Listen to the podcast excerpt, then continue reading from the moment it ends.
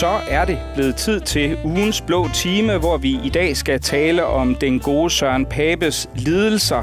Og vi skal også se på aktiv dødshjælp og erfaringerne om dette fra andre lande, som en ny tænketank har set nærmere på. Og så skal vi diskutere regeringens ny bandepakke, hvor man har hele 39 tiltag, der skal forhindre fremtidig bandekriminalitet. Til at diskutere de tre emner har jeg som altid besøg af et helt fænomenalt panel. Det består af dig, Simon Fendinge, du er formand for Liberal Alliances Ungdom. Velkommen til. Mange tak. Og for første gang til dig, Morten Bangsgaard. Du er teologistuderende, og så er du også bestyrelsesmedlem i Tænketanken Prospekt, og så er du forhenværende medlem af Etisk Råd og også tidligere generalsekretær i det konservative Folkeparti. Velkommen til. Ja, tak for det. Sidst, men absolut ikke mindst, har vi Signe Wolf Ravnberg. Du er skribent, debattør og geografistuderende ved Københavns Universitet. Velkommen til. Mange tak.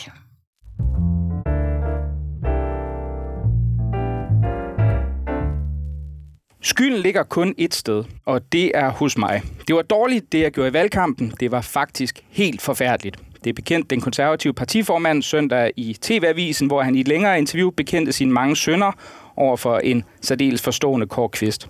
Det sker efter stadig større uro i partiet, hvor en meget lang og stadig voksende række, perleræk af både nuværende og tidligere profiler enten skarpt har kritiseret eller ligefrem forladt partiet. Tidligere partiformand Lars Barfod er blandt andet gået til Moderaterne, og så sent som onsdag så meldte mangeårig konservativ rådmand på Frederiksberg, Pernille Høgsbro, så også ud af partiet og smækket med døren. Så altså helt kort, Morten, er Søren Papes lederskab en del af problemet eller en del af løsningen? Jeg tror, der er flere veje til øh, Rom, og sådan er det også med svaret på, hvad der egentlig er den samlede tidligere Blå Bloks øh, krise. Jeg tror, man skal se tilbage til, øh, hvad det egentlig var, der gik øh, galt, også for at kunne finde en øh, samlet løsning. Og det, der står tilbage, også efter både Jacob Ellemanns tilbagekomst og Søren Papes øh, interview i søndags, det er jo, at den akse af partier i Blå Blok, der har samlet øh, Blå Blok, men også altid har været garanten for, at når V og K stod sammen, så var der øh, også en borgerlig regering. Øh, der synes jeg, det har været symptomatisk at se, at først øh, Jakob Ellemann vender tilbage efter sin syge overlov, Søren Pape i søndags med en meget sen erkendelse øh, af et øh, valgnederlag, som de fleste måske ikke skulle bruge helt så lang tid på at se, var en kæmpe katastrofe. Der er simpelthen noget dysfunktionelt øh, og manglende retning, og også noget rådvildhed. Øh, så jeg synes, vi ud over Søren Papes lederskab, også har brug for at diskutere et nyt borgerligt projekt, men jeg synes, det fortoner sig. Men hvis du nu ser på, hvis vi nu kigger bare sådan lige isoleret på, på Søren Pape, så kan man sige, så var det her vel sådan et forsøg på at tage det store kriseinterview, imødekomme alle de indvendinger, der har været rejst i forhold til valgresultatet, hans håndtering og også hans lederskab. Var det vellykket? Det var i hvert fald det, man skal gøre, når man er i en situation, hvor man står med ryggen øh, mod muren. Man skal genopfinde sig selv, og jeg tror, det var helt øh, tilrettelagt og gennemtænkt, at det var i søndags, og ikke nu på søndag. Det var på afstand af det konservative landsråd øh, næste weekend i, øh, i Herning, hvor man i den grad har brug for at fortælle en stor, sammenhængende, borgerlig øh, vision for det konservative Folkeparti. Og det skal ikke skygges af, det tror jeg, det har været det, der har været bevæggrunden af øh, en, øh, en forfaldshistorie fra efteråret sidste år. Simon Fendinge, du kommer nok ikke til at stemme øh, på de konservative, men altså efter at have set det her, det her interview, sad du så tilbage og tænkte, at der trods alt kunne være en, øh, en, en vej fremad med Søren Pape som leder for partiet, eller, eller øh, skuffede han i den scene? Nej, men jeg, jeg må også indrømme, at jeg har ikke den store fidus til, til Søren Pape. Jeg føler, i, øh, i virkeligheden, så, er man, så står man lidt sløjt sted, at Søren Pape gik frem, da man ikke mente noget. Det øjeblik, man begyndte for alvor at mene noget, jamen, så kunne han ikke øh, sådan stå, øh, stå distancen. Og den store udfordring er, vejen ud af det her er jo at begynde at mene noget, fordi altså med undtagelse af, af hårdere straffe og noget med, altså luk grænsen men ikke lukke med alt for meget, og udenlandsk arbejdskraft er også fedt nok, så har jeg ikke nogen anelse om, hvad konservative mener. Altså dem, der lige nu har patent på konservative idéer, er ikke dem, der har konservative navnet. Og, øh, og det, det synes jeg er problematisk, at du bliver nødt til at have en leder, som både har troværdighed, og som også har format til at præsentere de her idéer, for man så jo også bare i valgkampen, at hvad der jo egentlig ikke er et hyperkontroversielt forslag med en økonomisk plan, at lige så snart, at altså, der var nogen, som nærmest bare sagde æbe og bu, så øh, pakkede altså, Søren Pape sig sammen som et bæltedyr. Og det øh, problemet er, når man simpelthen er blevet så afpillet, man står som en, en efterhånden frotten høne, så, øh, så er det måske nemmere at, at se, om man kan komme, komme afsted med de sidste fjer, inden man bliver smidt alt for meget i ovnen. Men det er jo ret nok, som, som Simon siger, altså Papes analyse øh, er jo rigtigt. Altså verden står i brand, der er krig og kriser, øh, men vi mangler svarene, og vi mangler borgerlige konservative svar på, hvad svarene er i en verden i brand. Og det mangler vi. Og netop derfor var det også ærgerligt, at der ikke rigtig kom noget indhold fra Søren Pape. Det var, som du siger, Morten, han, han lagde sig fladt ned, det var nok også nødt til at gøre. Men der kom jo ikke nogen stor borgerlig vision ud af det interview heller. Så det blev bare lidt en, en meget forsinket undskyldning fra Søren Pape, som kom til at virke rimelig øh, konstrueret og planlagt også. Øhm, og jeg sad lidt med tanken om, der sidder nogen i det konservative øh, bagland og har det med Søren Pape, som jeg har det med min forsikring. Hver måned så kommer der en regning ind, og jeg tænker, at den er lidt for høj. Men nu har jeg betalt den i så mange år, at det er som, at hvis jeg stopper nu, så virker det også lidt, lidt fjollet på en eller anden måde, for så kunne jeg have gjort det tidligere. Og på samme måde, så er man måske blevet lidt handlingslammet efterhånden i det konservative. Nu har man været igennem hele den her tur med Søren Pape. Det gik jo godt op mod valgkampen, og så faldt det helt øh, til jorden. Hvis man skifter ham ud nu, hvorfor har man så egentlig ventet til nu, og ikke bare øh, gjort noget lidt tidligere? Det virker ja, det virker lidt øh, forsinket og sløvt. Søren Pape som sunk cost fallacy, tror jeg, man kalder ja, jeg det i lige praksis. Sige, jeg er meget glad for, at... Øh, det er også rart, nu diskuterer vi så meget værdipolitik, så kan vi lave sådan en aftale om, at der er en kvote på lige en to-tre sådan økonomiske begreber per, per afsnit. Øh, men jeg synes jo også, at, øh, at, at Morten har en rigtig god pointe, i, altså, øh, som jeg også gerne vil udbygge på, at tiden peger jo i vid udstrækning på nogle konservative svar. Jeg er ikke selv, øh, jeg er ikke selv konservativ, overraskende nok, men i hvert fald nogle, nogle svar, som, som hverken er sådan den her sådan inkarnerede liberalisme, hvor man undlader at forholde sig til nogle af de trusler, der er, eller øh, socialdemokratisme, teknokratisme, eller, eller nyderste venstrefløj. Altså vi ser øh, massive problemer med, med mistrivsel.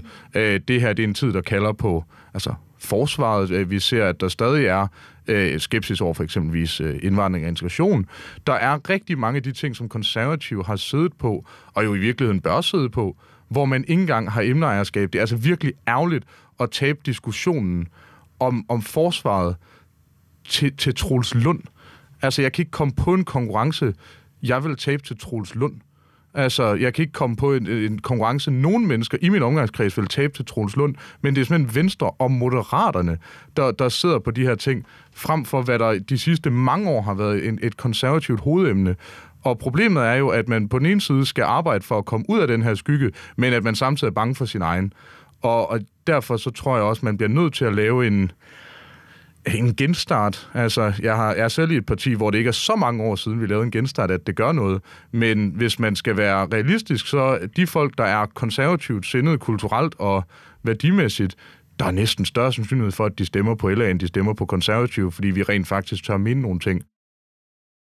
Men der skal vi også se på igen, altså der er en konservativ udfordring, og nu prøvede Pape øh, i søndags at kickstarte eller genstarte øh, sit formandsprojekt, øh, og vi får formodentlig det udfoldet over i Herning øh, næste weekend, og så må vi se, hvordan det går. Jeg tror ikke, det bliver en øh, revolution, der kommer til at ske på det konservative øh, landsråd, men lige om lidt, så bliver der nogle helt klare indikatorer på, om Papes formandskab øh, ender, og den første, tror jeg, kommer til, øh, til Europaparlamentsvalget næste år. Lykkes det at få et øh, medlem øh, valgt af Europaparlamentet, og lige om lidt, så er der jo altså også kommunalvalg, og det betyder, at der sidder altså også konservative borgmester, konservative byrådsmedlemmer og ser på, har vi skyggen af chance for at få genvalgt vores mandat? Det er jo også det, det handler om. Så det er jo ikke bare, hvad der foregår i folketingsgruppen, det handler jo også om, hvad der foregår ude i det kommunale bagland.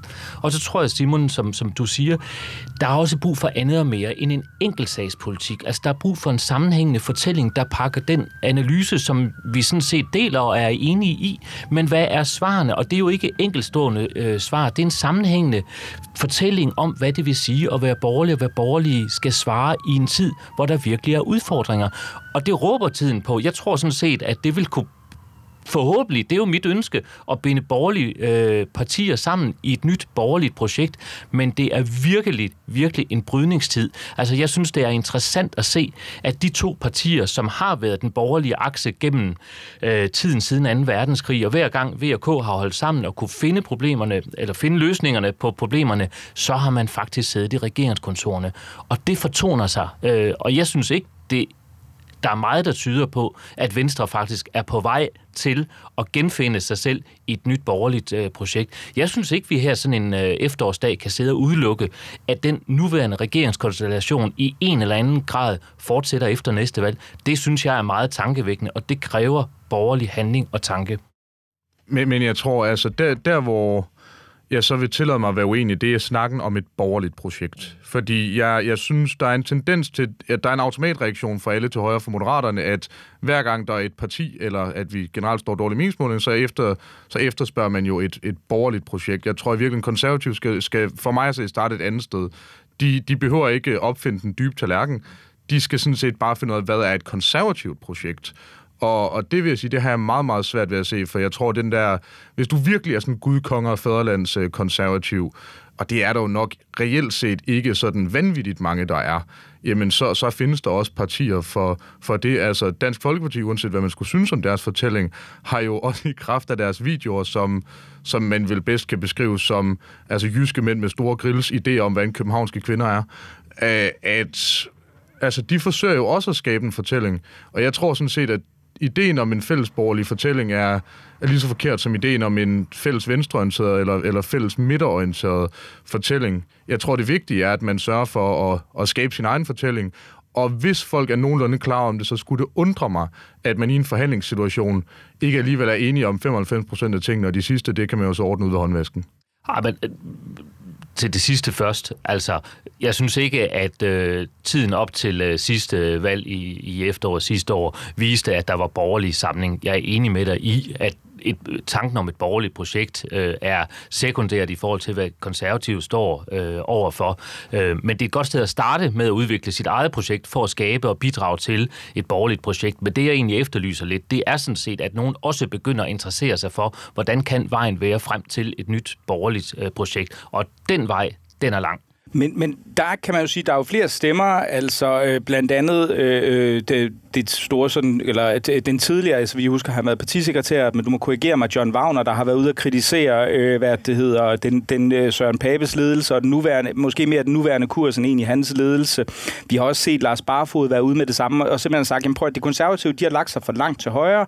Vi skulle have været med i den her regering, det er vores naturlige position, og, og, og, og øh, både fordi man går sammen med Venstre, men også fordi man er et parti, der historisk set har været borgerlige mandater, der, der arbejder.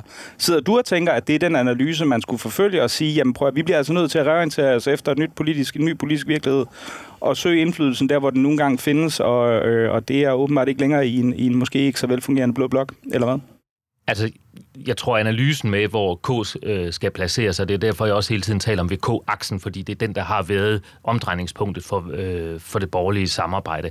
Altså, hele diskussionen om, hvorvidt K skulle være gået med i regering eller ej. Altså, hvis man nu ser øh, på K, ja, så kan vi måske godt umiddelbart øh, drage den konklusion, at konservative ikke har fået meget ud af at stå udenfor. Men omvendt kan man jo spørge, om Venstre har fået noget ud af at stå inden for regeringen. Så jeg synes ikke, der er noget entydigt svar.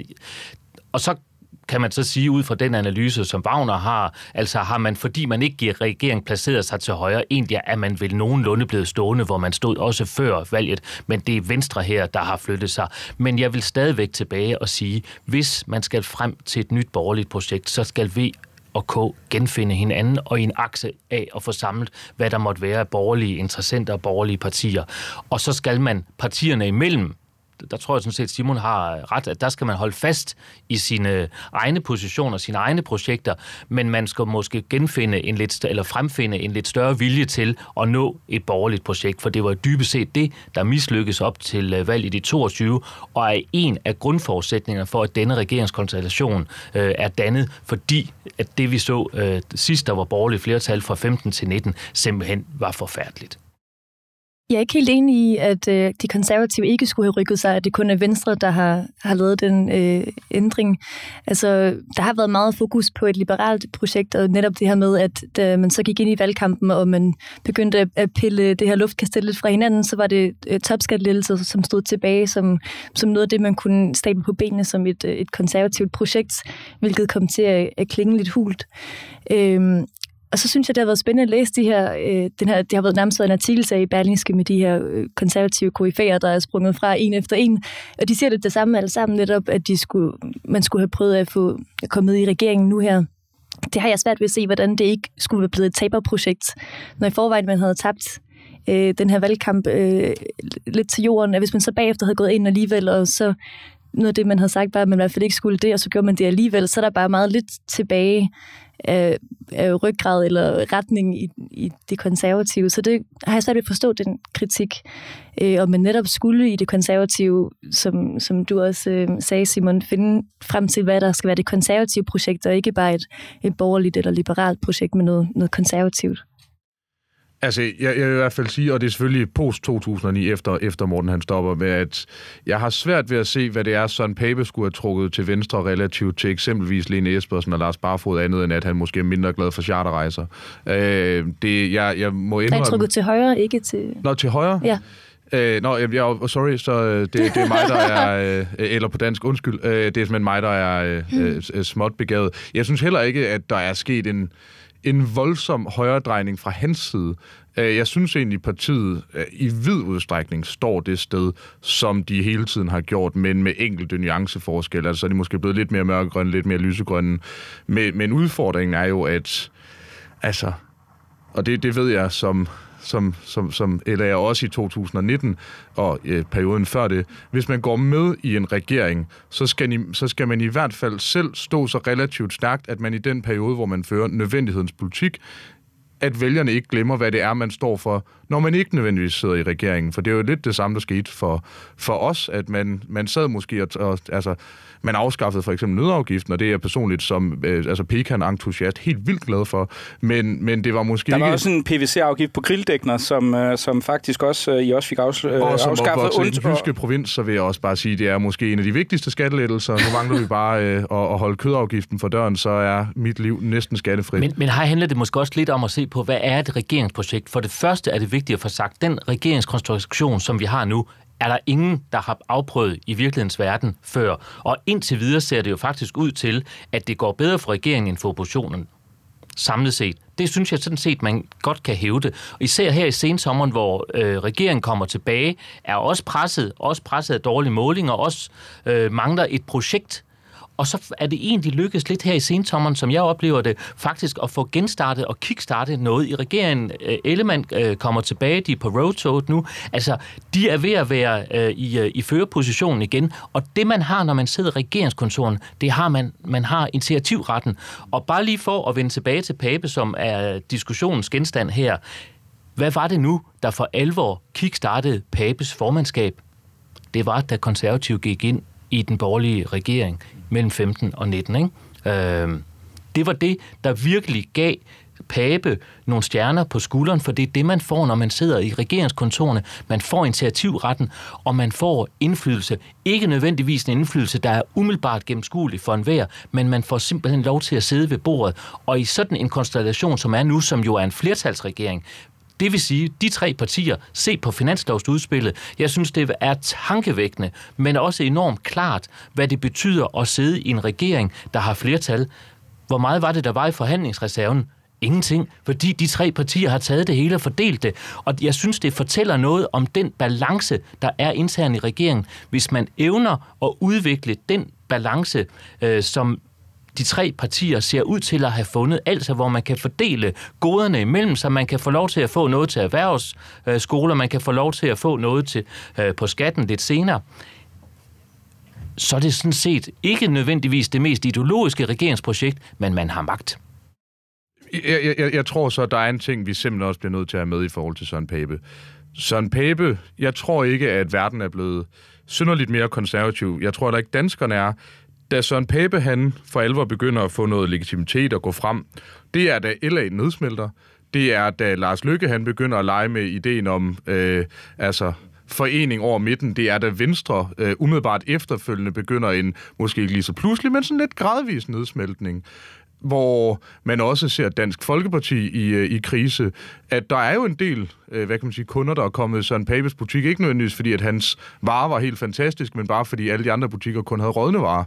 Og, og problemet er jo, man har endnu ikke, synes jeg, set Søren Pape brillere i modvind. Man har kun set ham brillere i medvind, når han har siddet bagerst på tandemen. Og det er bare ikke den sværeste position at brillere i. Øh, og af samme årsag, så når man har siddet i, hvad han siddet i 8-9 år, så, så vil jeg sige, når hver eneste gang, at det bare er blevet sidevind, så begynder farten at være drastisk aftagende, så synes jeg måske også, man skal kigge sig selv i spejlet som folkeparti og sige, måske vi skulle til at komme videre. Der findes jo trods alt andre ombuddet. Men sagt for en, der kan være en stemme fra, fra fortiden, fra nullerne, hvor der var et ekstremt stabilt blot flertal. Øh, det er jo tankevækkende i dag, når vi sidder her og diskuterer, øh, at vi knap nok kan se sådan bare konjunkturerne af et kommende borgerligt projekt, hvor i nullerne, der var der altså et stabilt flertal, hvor man faktisk også fik balanceret de tre partiers hensyn til pas meget til, at alle kunne se sig selv i det. Og det er derfor, jeg efterlyser det er relevant at have en diskussion af, hvor konservative øh, skal arbejde sig ind. Det er relevant at have en diskussion af Papes formandskab, men den helt, det helt store exit-ligning, det er, hvordan vi får samlet noget, der igen kan give et borgerligt flertal.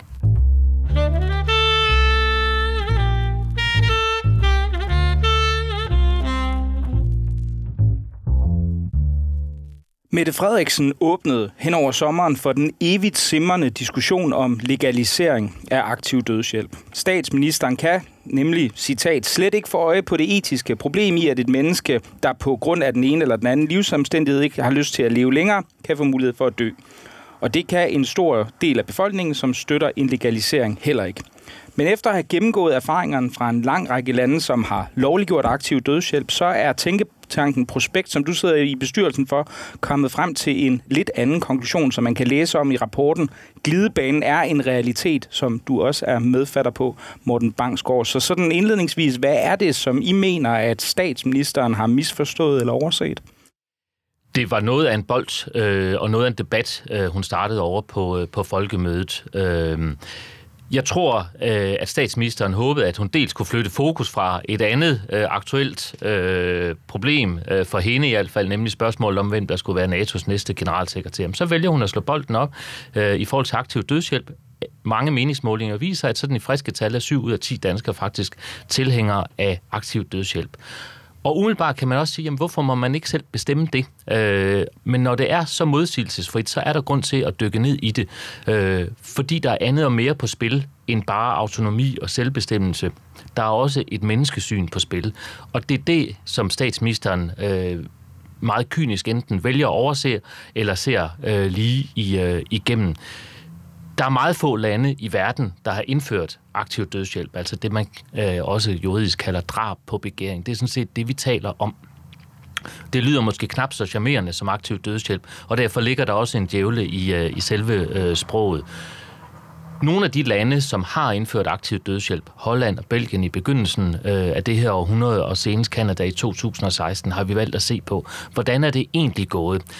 Og i de lande har man haft den samme debat, som vi er sådan ved at tage... Øh, øh, tage fat på her i Danmark. Øh, og mange er betænkelige, statsministeren siger også helt rigtigt, at det er en vanskelig debat, det er svær, der er mange etiske dilemmaer, og lægger ligesom op til, at det er jo ikke noget, hvor sådan den fulde autonomi skal herske. Øh, der skal selvfølgelig være begrænsninger, kun helt snævert definerede patientgrupper skal i helt særlige øh, tilfælde under helt særlige vilkår og omstændigheder kunne tilvælge aktiv dødshjælp.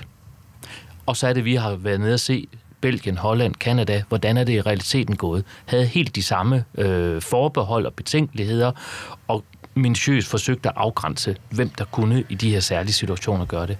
I alle tre lande er det skrevet. I Holland er antallet af borgere, der øh, får aktiv dødshjælp i dag, tredobbelt øh, på 20 år. I Belgien er det tidobbelt. Kanada i 16, altså for syv år siden, er antallet af borgere tidoblet. Det fortæller i al sin enkelhed, at åbner man døren en lille smule på klem, så vil der hele tiden være et pres for at åbne den lidt mere, så lidt flere kan komme, øh, vil få mulighed for at tilvælge aktiv øh, dødshjælp. Så det er en glidebane, og selvom glidebaneargumentet i politisk sammenhæng ikke er et synderligt stærkt argument, så er vi også nødt til at se, hvad det er for en virkelighed, vi står overfor. For det her er et spørgsmål om vores menneskesyn. Men bare lige sådan et, et opfølgende spørgsmål, fordi hvis jeg husker rigtigt, så er, er øh, opbakningen til aktiv dødshjælp i øh, både Belgien, Holland, Schweiz og Kanada, hvor man har indført det ret stor. Altså, så det er jo folk, der med åbne øjne formoder, man har indført en politik, har kigget på konsekvenserne af det, og så har man sagt, det er måske ikke så i anførselstegn farligt det her. Vi kan godt lade andre grupper også få adgang til det. Det er vel, det er vel, det er vel sådan, demokrati skal fungere, eller noget, nogle af de stemmer, øh, som, som har været meget aktive op til lovliggørelsen i Holland, øh, for eksempel, øh, er nu øh, vendt rundt og måtte erkende, man kan ikke lave den perfekte lovgivning og aktiv dødshjælp. Det kan ikke lade sig gøre i virkeligheden. Og det er sådan nogle stemmer, der er værd at, øh, at lytte til. Fordi når du så anfægter, jamen hvis befolkningen vil have det her, øh, skal vi så ikke bare have det indført? Og sådan kunne man jo godt umiddelbart øh, tillægge synspunktet. Men her er der jo andet og mere på spil, og her mangler vi også ansvarlige politikere, der også har blik for, at det her handler om andet og meget mere end selvbestemmelsesretten til den enkelte borger. Øh, det her, det handler om, hvad det vil sige at være menneske. Det handler om den måde, vi ser øh, mennesket på.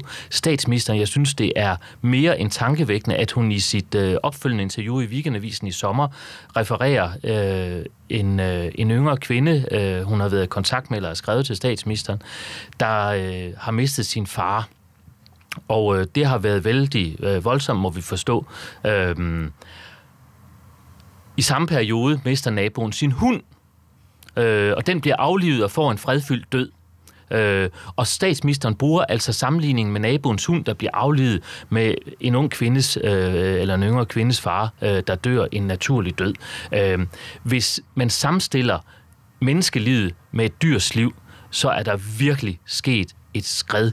Og alt det, det indebærer at være mennesker på godt og ondt, har vi simpelthen mistet blikket for. Så bliver øh, den 8. dødssynd en realitet, at menneskelivet bliver tænkeligt gjort, at når vi ikke vil menneskelivet mere, så smider vi det ud, ligesom vi smider vores øh, telefon eller øh, kaffegrumset ud om morgenen. Tak for kaffe. Jeg har en mistanke om, at Simon måske vil betone noget med lige præcis noget med individets ret til selvbestemmelse. Inden jeg lægger den over til ham, så vil jeg, kunne jeg godt tænke mig at høre dig. Hvad siger du, Signe, i forhold til, til den her debat? Øh, er du også med på, at, øh, der er noget, noget næsten utilbørligt i, i den måde, som øh, statsministeren præsenterer det for befolkningen på, eller hvad tænker det, du? Det er jeg meget med på, ja.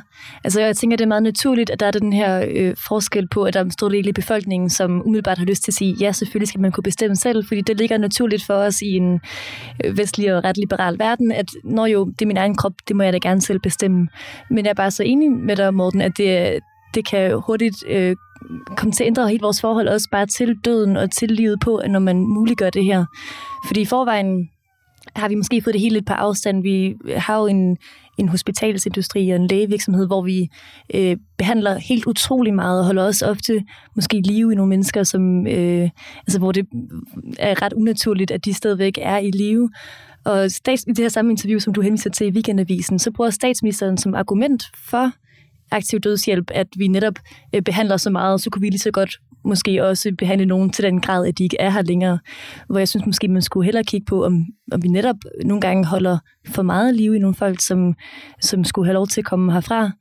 Øh, men at aktiv dødshjælp ikke er nogen naturlig forlængelse, at det, det bliver lidt sådan en, en, øh, en, en verden, hvor man lader institutionerne komme helt ind i hele menneskelivet, også lige frem til dødsøjeblikket, at nu er det lidt ubehageligt, øh, døden skal være værdig, og åbenbart så forstår vi ved en værdig død, at den skal være smertefri og hurtig og foregå på et hospital. Og det bliver en underlig øh, institutionaliseret version af et, et menneskeliv. Så, øh, så jeg er også øh, ret skeptisk over for, at vi skulle have aktiv dødshjælp i Danmark. Er du også skeptisk, Simon? Øh, jeg har altid en sund, naturlig skepsis, men, øh, men jeg er grundlæggende for ideen om aktiv dødshjælp. Jeg er ikke sådan lalleliberalt for. Jeg synes ikke, at det her, det skal bare være, altså, fordi jeg tror grundlæggende på den kropslige øh, anatomi, skulle jeg til at sige, autonomi. Jeg tror også på øh, anatomi i, i vid udstrækning. Og svært at komme udenom, kan man tage det?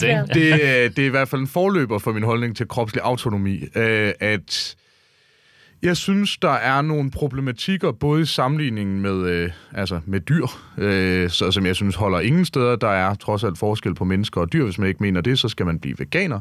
Øh, og, og samtidig også den her, det her sådan lidt utilitaristiske perspektiv på, på menneskelivet, og, og at det kan jamen, institutionalisere jo et instrumental, instrumentalisere, hvordan vi ser på, på menneskelivet, så meget, at det bliver en vurdering af, jamen, er det nu værd at, at holde folk i live, eksempelvis jeg, jeg følger begge de spor, men jeg synes, der er noget andet, som simpelthen er, at man har øh, retten til livet, men i, af samme årsag, så har man også retten til døden. Og jeg synes også, at det er vigtigt, at man, når vi snakker om en værdig død, så er det også noget, som i nogen grad er individuelt. Der er intet, der skal være fuldstændig individuelt, for det er aldrig en 100% individuel beslutning. Det er ikke dig selv, der tager dit eget liv. Det kan man sige, det er så i øvrigt også en mulighed, hvilket er derfor, jeg synes, aktiv dødshjælp er også nødt til at blive set i regi af, at der er andre muligheder for eksempelvis øh, at, skal vi sige, øh, gå fra bord før tid. Øh, og derfor så synes jeg, at det er en rigtig fornuftig idé, også fordi det sikrer kropslig autonomi, det sikrer retten til, til eget liv, men man bliver også nødt til at indrette det på en måde, så det eksempelvis ikke kommer ned af nogle af de to glidebaner der. Jeg synes, en måde, man kunne gøre det på, er at sikre, at der, du skal igennem samtale med psykolog, psykiater, øh, hvis du er, altså, at, lad os sige, en, to eller tre af dine altså, familiemedlemmer også skal godkende det her. Så det ikke er en individuel beslutning, så det ikke er noget, der bliver truffet i effekt på baggrund af sorg eller lignende, men så man sikrer, at der er en rummelighed i systemet til, at den her mulighed, den foreligger, så man både sikrer individets ret til egen krop, men øh, man ikke sikrer individets ret til også at pålægge nogle andre mennesker, øh, ikke bare ekstrem sorg, men også at tvinge dem til at, at være med til øh, det, man vel i en Mette Frederiksens analogi vil kalde aflivningen. Men lad os starte, hvor vi, øh, hvor vi begyndte. Øh, statsministeren sagde på det historiske pressemøde i marts 2020, at et hvert dødsfald var en tragedie. Og tre år senere, så er det altså noget, som øh, enhver har ret til at øh, gå ind øh, og få på hospital. Det er altså også det, som jeg kalder øh, politisk øh, kynisme af en helt særlig øh, karakter. Når, øh, når Signe, og det er jeg meget enig med dig i, at vores opfattelse af døden er blevet abstrakt, fordi den er kommet på afstand. Altså for 100 år siden, øh, der var øh, børnedødelighed, spædbørnsdødelighed, døden i det hele taget en helt naturlig del af livet, og det er blevet for abstrakt for os. Vi har sådan en næsten øh, disnificering øh, opfattelse af, hvad, hvad døden øh, er for en størrelse, og den skal være pæn og ren, og den skal næsten helst have sådan et indslagformat, fordi så får vi sat det rigtige og værdige punktum. Og den der værdighedsdiskussion, som statsministeren jo også anvendte, altså for det første er det jo vigtigt at få sagt, døden er ikke særlig pæn. Det er den for langt øh, de færreste. Men det, der er interessant, det er, at når man sådan taler med personale, sundhedsprofessionelle på hospice, på de palliative afdelinger osv., der beder patienterne og ønsker ikke en værdig død. De ønsker nemlig livet. De ønsker måske at holde til om eftermiddagen, hvor deres pårørende kommer, eller til næste dag, eller til jul. Vi sidder her som unge, raske, rørige mennesker og har en abstrakt diskussion om, hvad døden egentlig er for en størrelse. Men dem, der er i deres aller sidste livsfase, for dem er det ikke værdigt på den måde, som vi sidder og foregår. For dem, og det er jo derfor, jeg synes, værdighedsdiskussionen har mindst to sider vi sidder her, og det er jo der, hvor jeg tror mange også sådan umiddelbart kaster sig ud i øh, at være tilhænger af aktiv dødshjælp, fordi vi ikke kan holde ud og gå ind i det afmagtens rum, hvor vores nærmeste øh, er. Vi tør ikke blive siddende, fordi der slipper vi kontrollen, for vi kan ikke redde den.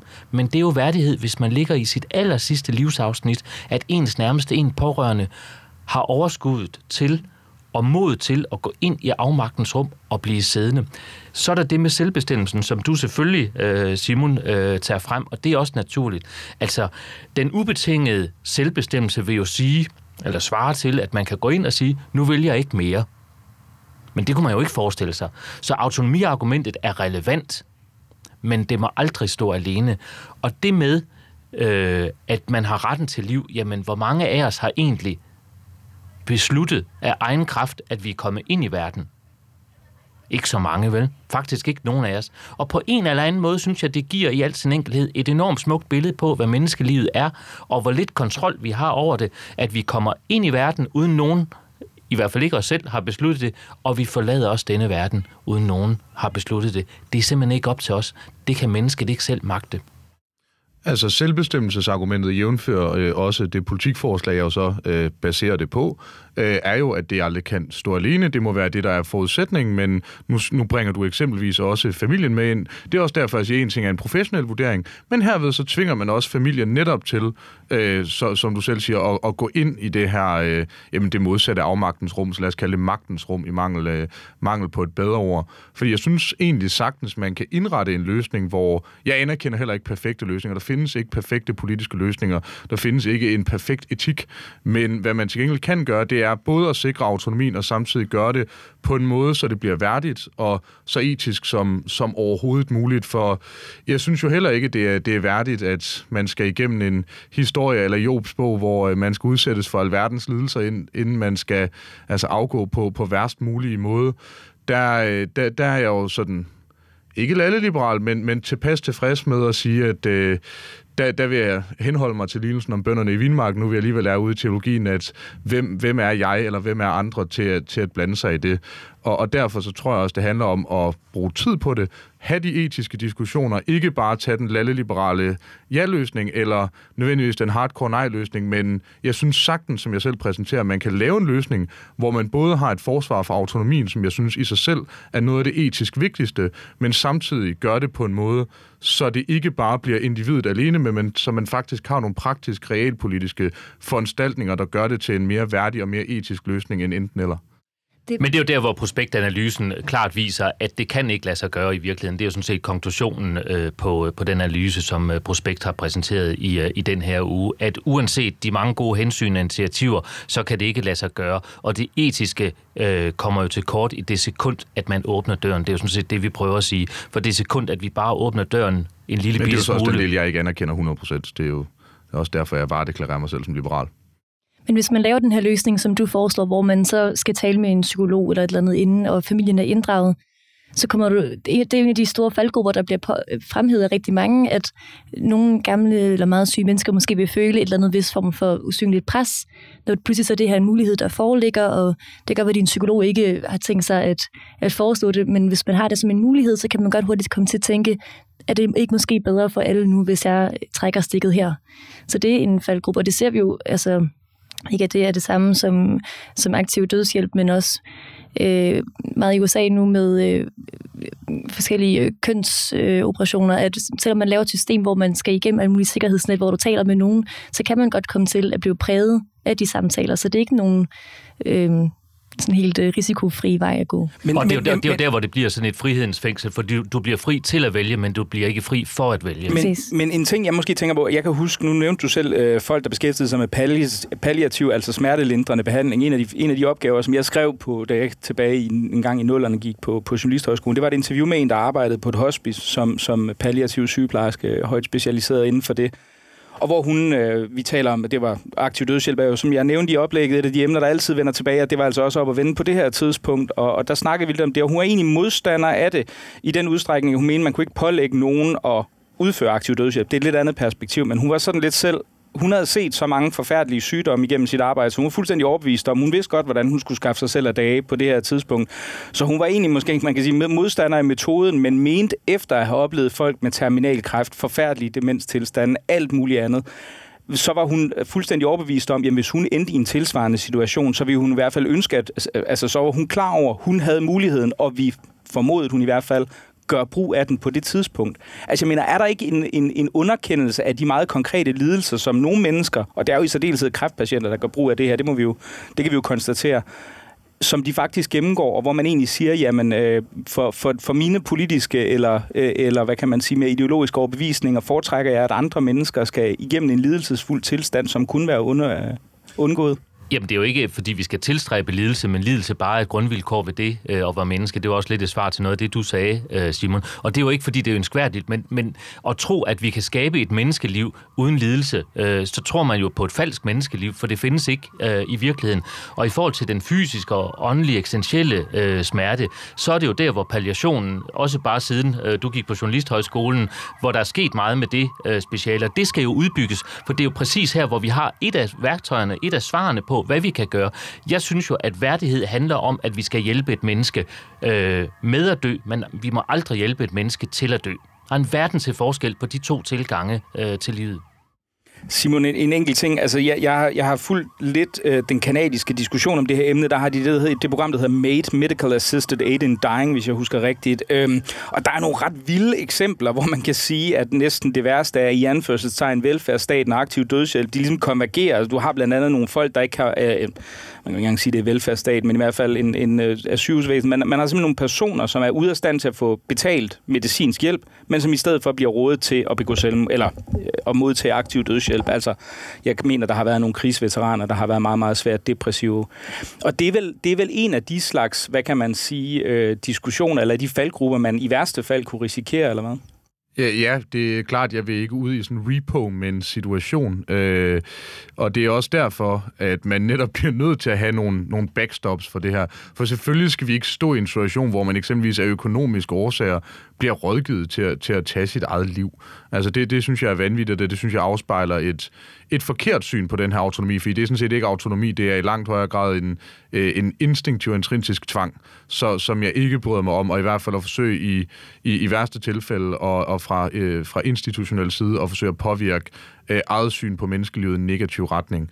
Men der er det jo bare vigtigt igen at se, nu har vi set på, på, på, på de lande, jeg har nævnt nogle gange i dag, Holland, Belgien, Kanada, det er helt entydigt, der sker en udvidelse af hvilke patientgrupper, nu, nu, nu der får fik, rettighed til det. Og i nu Holland... Fik jeg synes... til at starte med. Altså, du, du sagde, at det for eksempel er stedet 10 gange og sådan noget. Øh, som man jo lærer ret tidligt på økonomistudiet, så er der forskel på niveau og udvikling. Altså, hvad er tallet sted fra til? Øh, det numeriske tal? Ja, bare i rundetal. Øh, er det 1000, er det 10.000, er det... Altså, altså det, det er nogle tusinder i, i, i både Holland og i, øh, og i Belgien er, er jo det land, som, hvor, hvor befolkningen virkelig har taget... Og det, det, det spørger jeg for at forstå. Ja, er det yes, fordi yes. rettigheden konsekvent ja. bliver udvidet? Eller kan det for eksempel... Nej, det er jo det er præcis det, der er interessant. Især med Holland har det slået mig, at øh, i Holland er antallet af patienter, hvis jeg husker rigtigt, så havde man øh, en patientpopulation øh, til sammen på, på en 400-500 skønnede man, og den er altså øh, tidoblet i løbet af de her få år, men uden at man politisk har udvidet øh, kriterierne. Det vil sige, det er simpelthen praksis, der har gjort, at det bare er skrevet, og det er jo der, hvor glidebaneargumentet bliver en realitet, at man ikke kan styre det. Og alle de forbehold, som du helt nydeligt øh, remser op, og sådan skal det ikke være i Danmark, og sådan kunne man aldrig gøre det. Jeg vil i, i forlængelse af, af dit eksempel fra Canada øh, frembringe et andet, som jeg hørte. En, øh, en handicappet borger, øh, der havde spurgt sin lokale øh, myndighed ved county, eller øh, om vedkommende kunne få et nyt hjælpemiddel. Og efter nøje overvejelse skyndede den lokale myndighed, at det kunne borgeren ikke, men man kunne tilbyde aktiv dødshjælp. Og så spørger man jo bare, det kunne man selvfølgelig ikke forestille sig, at en kommunal politiker i et øh, socialudvalg i en eller anden kommune kunne komme med sådan en udtalelse. Det kan man da ikke men det bliver bare til virkelighed. Så derfor tror jeg sådan, hvis vi skal runde af, kan jeg se på dig på det her emne, så handler diskussionen om aktiv dødshjælp, hvis vi skal kode det helt ind til en markedterning, det er, om nogle mennesker kommer til at lide for meget, eller vi kommer til at slå nogen ihjel, der ikke skulle have været det. Og glidebanen er en realitet, som rapporten fra Prospekt, den hedder. Den kan du finde ved at gå ind på noterne til øh, den øh, udsendelse, som du lytter til her, og interviewet med statsministeren kan man finde på Weekendavisen.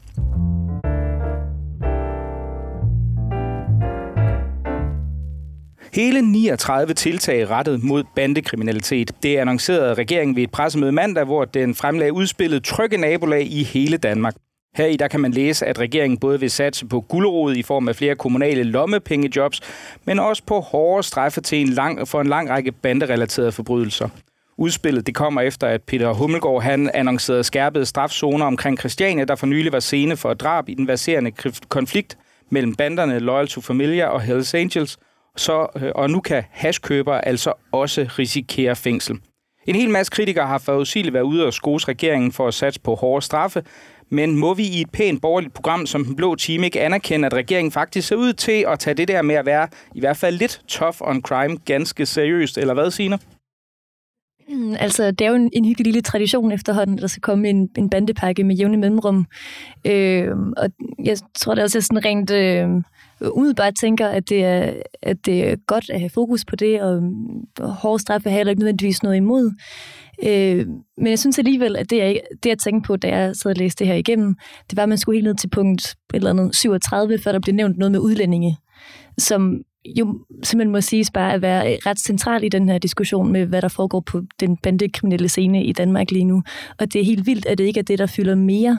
Særligt når man netop gang på gang laver de her undersøgelser, både i Danmark og i udlandet, at det ikke nødvendigvis er hårdere straffe, der øh, kan modvirke stigende kriminalitet. Så skulle man måske mere øh, kigge på, hvad der er roden til det. Så når man har de her statistikker med, at det er så høj en grad af udlændinge, der, der dominerer øh, den kriminelle scene i Danmark, så skulle man måske hellere fokusere på det, end bare at lave endnu en ny bandepakke, som måske siger det af de samme ting, der er blevet sagt før. Men, men det, det, det, det perfekte skal vel ikke være det gode fjender? Jeg mener, vi, vi udlændingeproblematikken kan vel være en, en, en problemstilling, man kan håndtere også i, i andre hensener, men hvis man kigger på de tiltag, der sådan konkret er annonceret i, i, altså i, mm. i, deres, øh, i den her trygge nabolag i hele Danmark. Er de så sådan som isoleret betragtet? Sidder du og tænker, de ser da meget fornuftige ud, eller? Ja, altså, øh, nogle af dem gør særligt dem, som søger at øh, give politiet bedre redskaber for at kunne øh, finde og opspore dem, der nu begår den her kriminalitet. Øh, der er også nogle af dem, som, som måske går lidt på, øh, på kanten af, hvad man ville synes er, er retfærdigt i et, et retssamfund. Altså øh, sådan noget med, at man vil udvide rammerne for, hvem du kan øh, øh konfiskere øh, værdigenstanden fra. Og nu er det ikke kun, hvis du er en ægtefælle, så må du også konfiskere fra en kæreste eller nogle andre tætte relationer. Og der er mange af de her formuleringer, som bliver øh, måske lidt, øh, lidt vage og lidt fleksible, hvor man tænker, hvordan er der nogen, der så bliver tabt lidt på ikke at få rettigheder nok. Altså det er ikke, fordi jeg har lyst til at forsvare dem, der laver bandekriminalitet, men det skal stadigvæk være et, et, et rimeligt og retsligt system. Hvad tænker du, Morten, når du sidder og kigger på, på regeringens annoncerede udspil? Jamen, øh, der er flere ting øh, at sige om øh, det.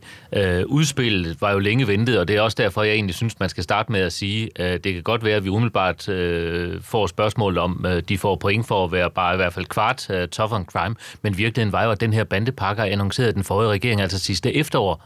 Øh, og nu kom den så tilfældigvis lige efter øh, en, øh, en voldsom episode ude på, øh, på Christiania. Så jeg synes ikke, at vi kan give meget mere end et kvart point øh, for at være øh, tough on crime.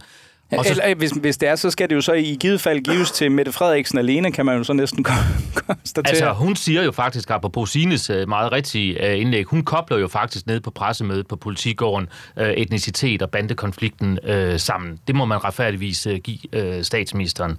Øh, den anden ting, jeg synes var interessant, det er sådan set, hvis man ser på mediebilledet, det fik øh, omtale, men det fik faktisk ikke særlig meget omtale. Der er ikke ret mange, der har grebet den. Øh, der har ikke været mange kommentarer. Jeg var faktisk inde og prøvede at lave en, øh, en formediesøgning øh, på det. Det var faktisk ret sigende, at det var ikke noget, der optog medierne ret meget. Det her, den fik ikke synderligt meget omtalt. Den blev, øh, den blev selvfølgelig omtalt osv., men det har ikke fyldt øh, særlig meget. Og når man så tænker på, hvor vigtigt det her område er, at finde de rette proportioner, og få fundet løsninger på, hvordan det, som politiet meget, meget rigtigt at sige, øh, har været ude at sige, vi kan simpelthen ikke acceptere, at borgere går i Københavns gader, eller hvor det nu måtte være henne, og være utrygge. Vi vil ikke have svenske tilstande ind i Danmark, men vi er jo ved at være tæt på. Altså, øh, helt almindelige borgere vågner op øh, lørdag morgen, øh, enten ved at blive kastet eller hoppe, øh, falde ud af sengen, øh, fordi der simpelthen er bombesprængninger ind midt i København. Det går jo ikke. Så jeg forstår sådan set ikke, at man ikke skruer mere op for volumen. Simon? Ja, jeg vil sige, det, det, er, ikke, det er ikke helt den øh, hverdag, jeg har, men det er så igen også, fordi jeg, jeg bor på Frederiksberg, og det er min anbefaling, hvis man ikke vil have bomber, der springer i nærheden, så, så flyt Men høj skat. Men med, med en det, desværre høj skat, og øh, lige pludselig så, så virker Rudersdal for så vidt også Jammerbugt jo faktisk som nogle øh, forrygende kommuner, som er værd at flytte til. Øh, når så det er sagt, så nogle af de ting, jeg, jeg stusser over, det er Altså, jeg, jeg er jo grundlæggende for hårdere straffe for personfarlig kriminalitet, men lige når det kommer til sådan noget som bander, når ens øh, sådan, øh, normalt anvendte modus operandi, det er at sige, jamen, så må vi have hårdere straffe. Hårdere straffe fungerer i særdeleshed, hvis du antager, at de mennesker, du forsøger at ramme med det, er nogenlunde rationelle. Det er ikke mit indtryk, at når Mohammed, Mohammed, Mohammed og Ahmed, de, øh, de, altså de pakker knivene og, øh, og tager ud for at frihedsberøve nogen, at de lige slår op i strafloven og sådan, kan egentlig vide, hvad præcedens er på den her. Det er ikke mit indtryk, at bandekriminalitet på nogen måde A, kan forsvares rationelt, og B, at de tænker rationelt. Og om du så hæver den fra 5 til 10 til 20 til 100 år, kommer ikke til at være det, der gør en forskel. Og, og nu kommer jeg jo nok også, den her kommer jeg nok til at stå lidt alene med, men sådan noget som øh, en legalisering, eller om, om ikke andet en afkriminalisering af hash, er jo øh, i hvert fald nu, hvor vi tidligere også har snakket om erfaringer fra, fra andre lande, noget af det, som faktisk afhjælper bandekriminaliteten, og som i parentesmærket kunne hjælpe politiet til at fokusere på nogle af de ting, som er vigtigere og i parentesmærket at forløse. Altså, jeg tænker jo umiddelbart, når, når, jeg, sidder, når jeg sidder og kigger på den her, den her øh, pakke, og, og som Signe jo også siger, altså, der er jo, der er jo ikke rigtig nogen kobling i forhold til altså sådan, øh, øh særlig eksplicit, det gjorde statsministeren til, til etnicitetsaspektet. Men det er jo meget sjovt, som altså, Morten han nævner, jamen, at det bliver altså udformet under den socialdemokratiske regering. Men nu står vi så med en statsminister, der siger, at der er et problem med etniciteten i forhold til kriminalitet, samtidig med, at Lars Løkke annoncerer en plan om at få op til 50.000 ikke-vestlige indvandrere til landet.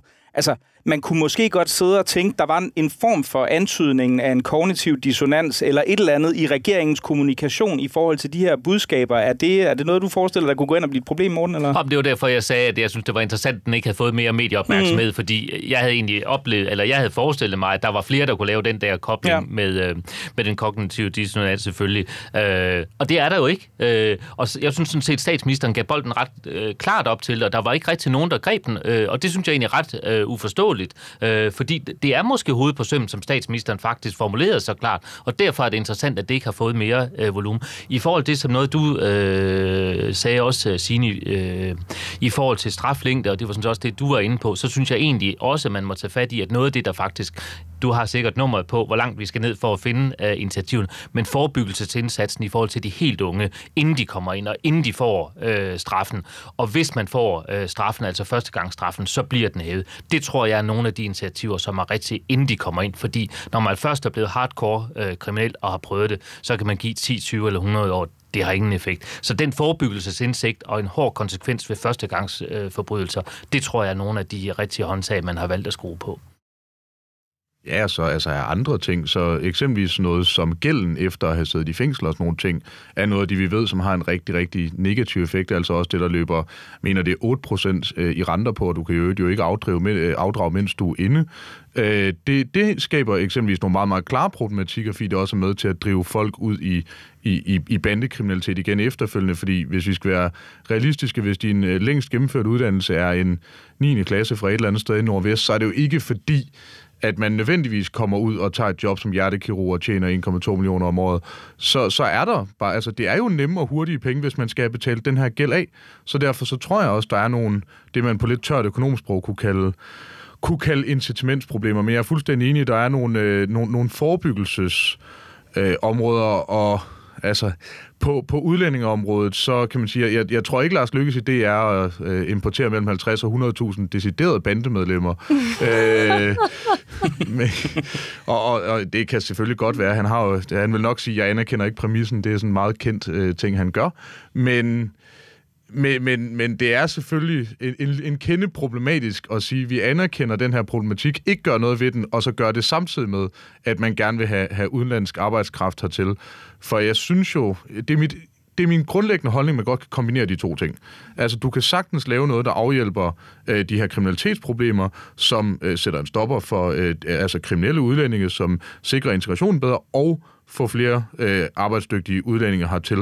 Men ideen om eksempelvis at få rigtig mange hertil, samtidig med, at man ikke løser de problemer, det, øh, det, det synes jeg er en dårlig idé på samme måde, som hvis man havde problemer med utroskab i sit parforhold, og valgte at løse, løse det med at tage til Sunny Beach i to uger.